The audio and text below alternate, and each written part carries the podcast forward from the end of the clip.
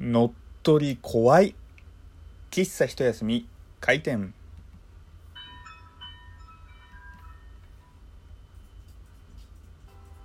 はい。皆様ごきげんよう。喫茶一休み。ゆうさとでございます。なんかね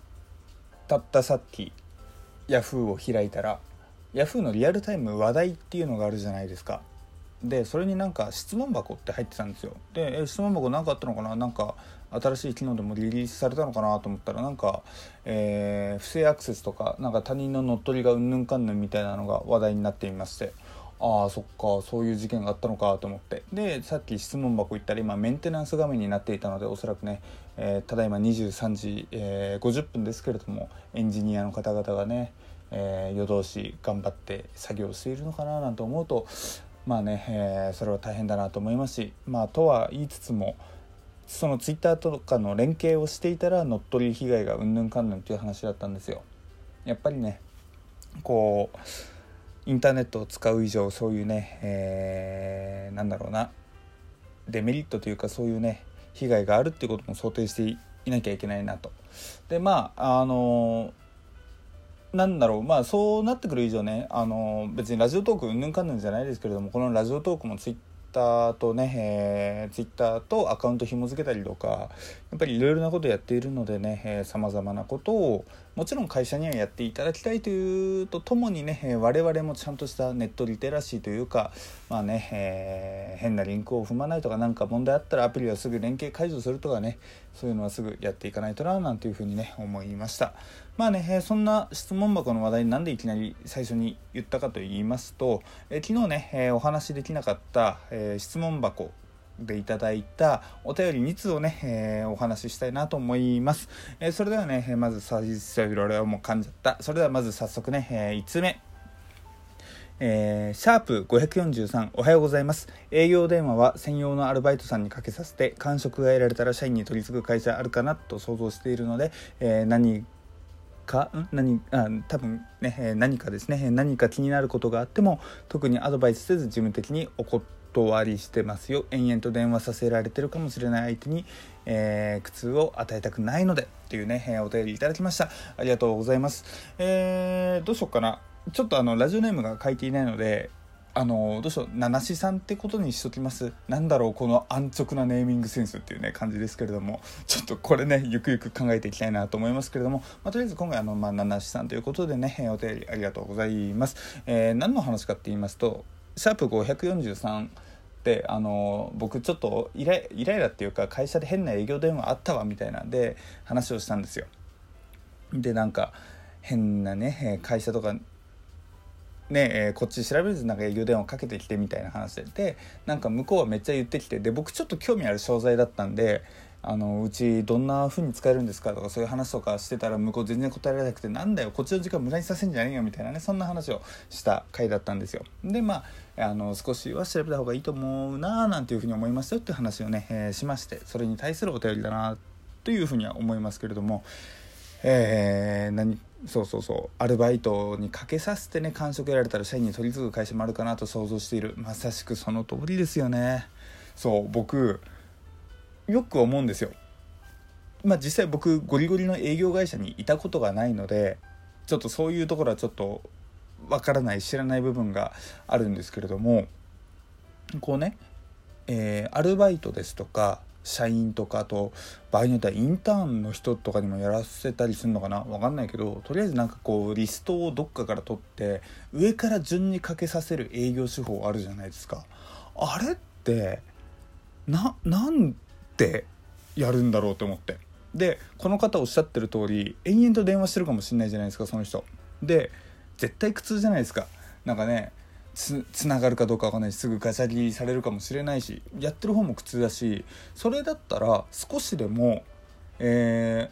ー、リストをね絞って業界とかをたあの、ね、グルーピングしてちょっとそこに合うようなトーク手法とかこうちょっとでもね触りだけでも会社をほんのちょっとだけ調べてかけた方が角度上がるんじゃないかなって思うんですよ。でもね僕がこう考えてるっていうことはおそらくもう10年くらい前からずっとねこういうこと考えられてるわけじゃないですか。それでも今なおこのリストで電話かけるっていうのがねまだまだはびこっている。はびこっているって超言葉悪いけれどもはびこっているのだとしたらなんかやっぱりそっちの方がうまくいってるんですかね。まあ僕はねあの少なくとも僕の会社ではあのねあまりテレアポはしない会社なんですけれどもする時はあのなんか機会があってこの会社はじうちの商品絶対なんか必要としてくれるみたいななんかそういうある程度の角度を持った、まあ、ところとかしかやらないわけですよ。でだからあ受注率とかねそういうのも大体計算はできるんですけどなんだろうねこの電話のかいわゆる家電リスト家電みたいなのがちょっと僕いまだにねわからないんですよね。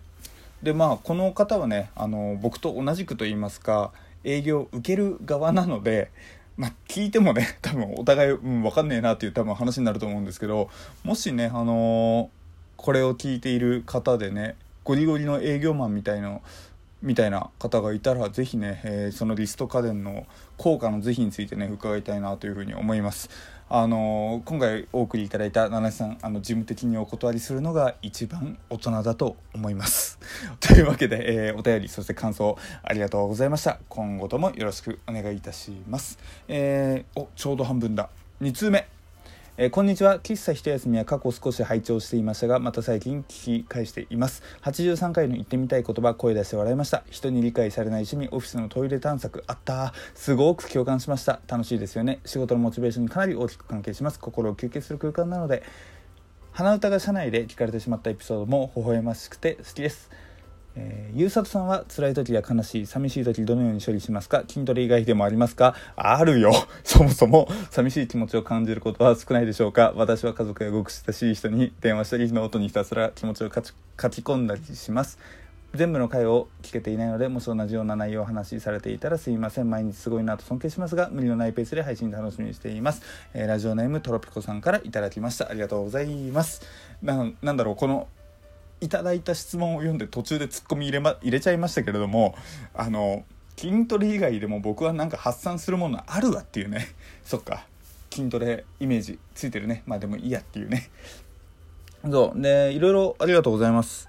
あのー、無理のないペースで頑張ります。ありがとうございます。そうなんか意外に僕いろんな話してましたね。オフィスのトイレ探索が好きだっていう話もしてましたしそうそう僕社内でねちょっとみんな残業とか帰ったりとかして僕オフィスで一人だと思ったら結構自由に仕事してるんでねその自由な姿を見られるとちょっと恥ずかしいみたいなねこととかがいろいろね、え、あったり過去の話ね、していると思いますのでお時間ある方は是非ね、え聞いていただけたら嬉しいなと思いますけれども、まあ、今回いただいた、え質問のテーマは2つですね、えー、辛い時や悲しい時寂しい時どのように処理しますか？みたいな話と寂しい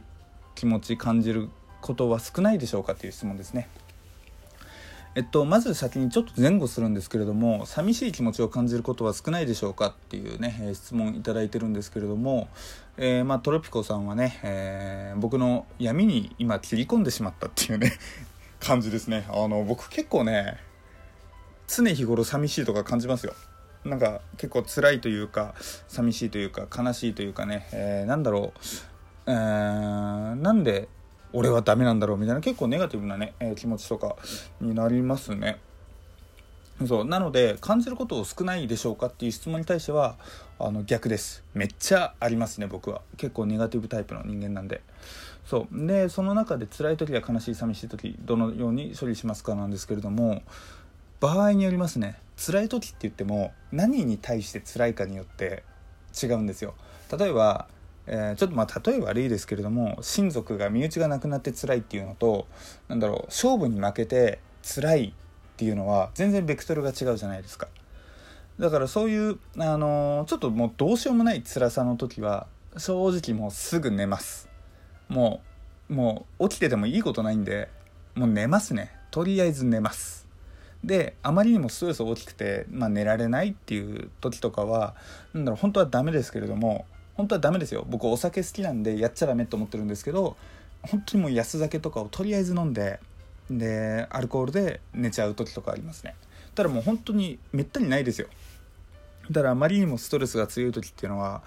うん、もう寝ることがとりあえず優先だって僕思ってるんで何が何でも寝るようにしますね。でそれとは逆に何だろうねこう何かに負けて辛いとかなんだろうね人肌寂しいとかいう時は何かに打ち込むようにしますね。まあそれで筋トレ以外でもありますかっ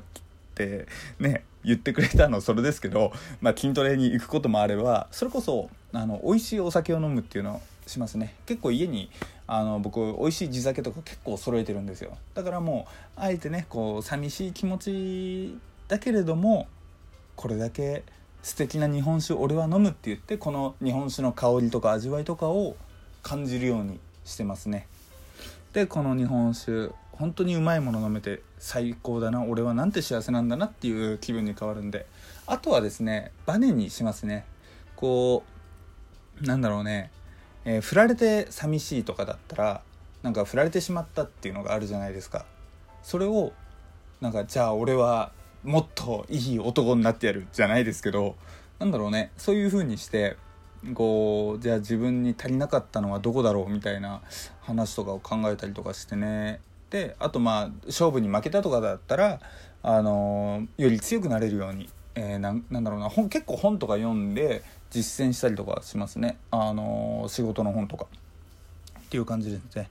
でまあノートにひたすら気持ちを書き込んだりしますっていう風にお便りに書いてましたけど一番大人ですよね。こう書くとね客観的に見れたりとか自分の気持ち吐き出せたりとかしますし、まあ、僕自身ブログ書いてますけど結構映画の感想とか硬い感じなんでいつかね、えー、形はどうあれブログなのか別の形なのかどうあれね、えー、自分の思いの丈寂しい気持ちとかを綴ることもね、えー、やってみたいななんていうふうには思っております。というわけで、えー、ラスト10秒ですのでね、え今回お便りいただいたお二方本当にありがとうございました。今後ともよろしくお願いします。それじゃあまたね。バイバイ。